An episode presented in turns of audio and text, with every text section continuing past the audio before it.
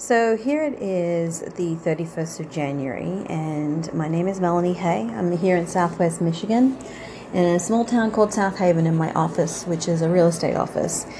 And I'm looking at my bullet journal and my calendar for the next month. I've got the new book Crushing It by Gary Vaynerchuk on my desk that I've started, and I'm realizing that I have not followed through on one of my major goals, which was to start a podcast.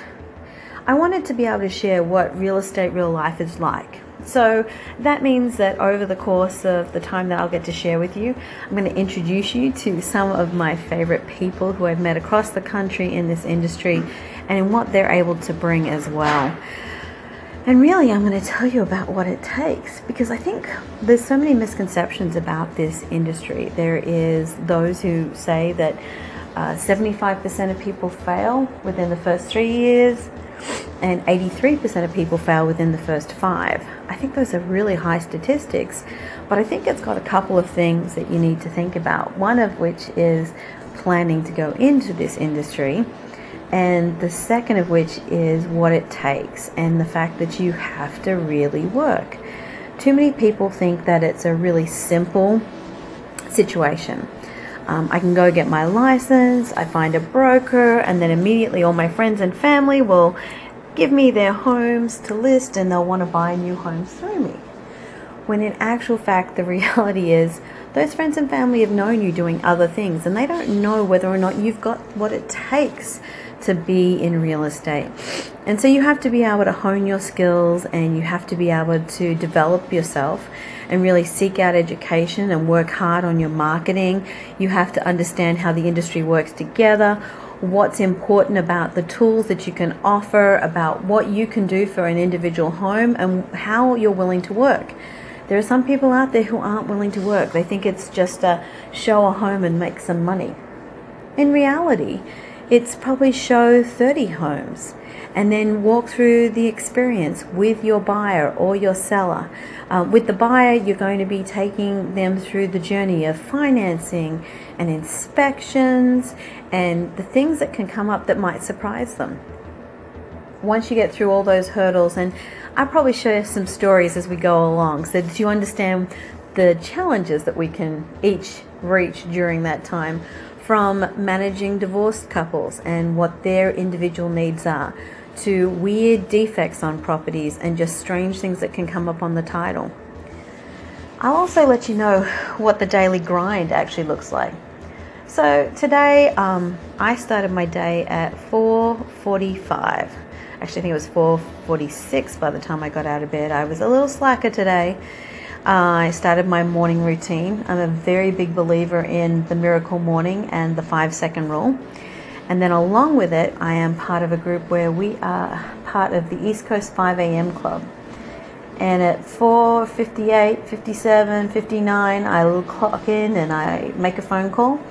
And somebody will be moderating a call that lasts between five to seven minutes about what's going on. Now, it's not just real estate and it's very much inspirational. It's about starting your day and then what you do between that call and when you get to the office.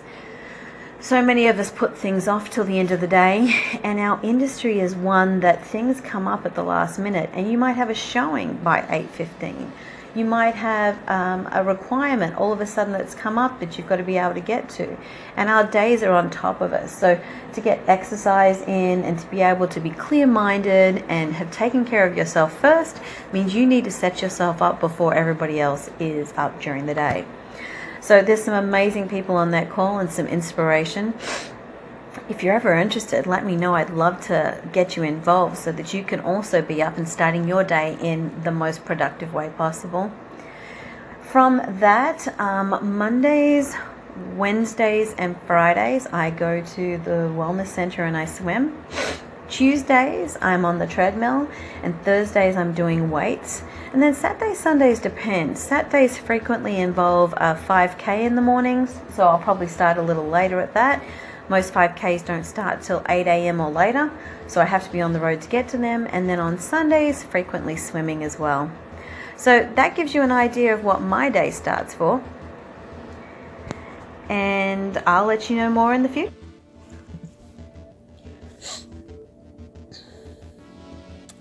Okay, so first of all, I want to apologize a little bit for the sniffing. I got a little teeny bit of a runny nose. Um, I do. I am not sick though because I have decided that I'm not ever going to be sick again. I really truly believe that. Um, I'm going to do the things that my body needs me to do, and as a result, I'm not going to get sick.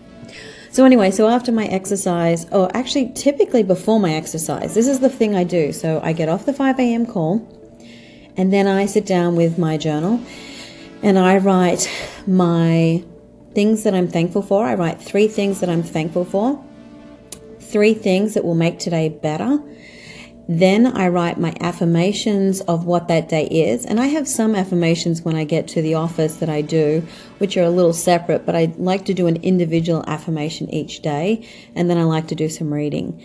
I try to set myself up. So I'm trying to do a little bit of um, building myself up. Also, educational. I might watch a YouTube video. Typically, actually, I listen to it rather than watch it. And that's what I do before um, I leave to do whatever my exercise is or get on the treadmill because I actually find it difficult to type while I'm on the, the treadmill. It's a weird thing. I guess it's not that weird.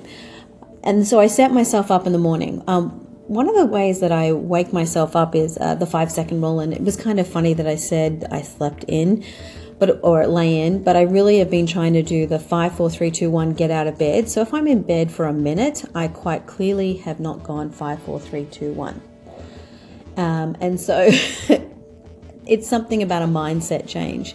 Then I go to the bathroom. I brush my teeth immediately. I have a super minty toothpaste. I also quip. Anybody else quip out there?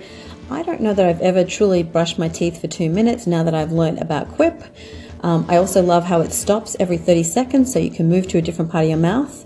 And then after that, I have a glass of lemon water, 16 ounces.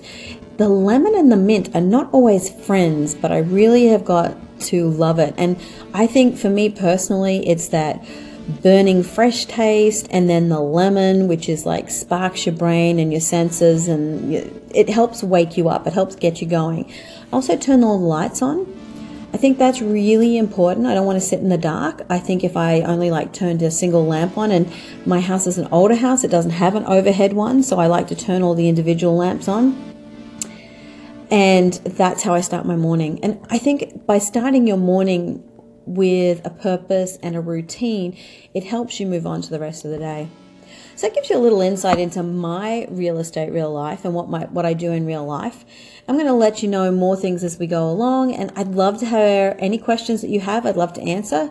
Um, I have some stupid crushes on some books that I'm going to share as we go along that I have been telling people about and I think, honestly, one of the biggest changes to my life, um, and I'm going to say it's just been over the last six months, has definitely been starting reading again and not just fiction because I've always read but taking myself out of my own mindset and looking into self-development and also being part of a, an organization the Tom Ferry coaching group which has an amazing ecosystem it really is full of people who are about pulling themselves up and working to their best. And it is because of some of those that I've felt myself just be brought along in the stream, and then I've been able to swim, just killing it through that. So that's it for me today.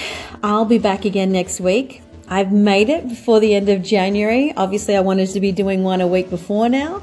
So I'll see you back here again next week. And this is real estate in real life.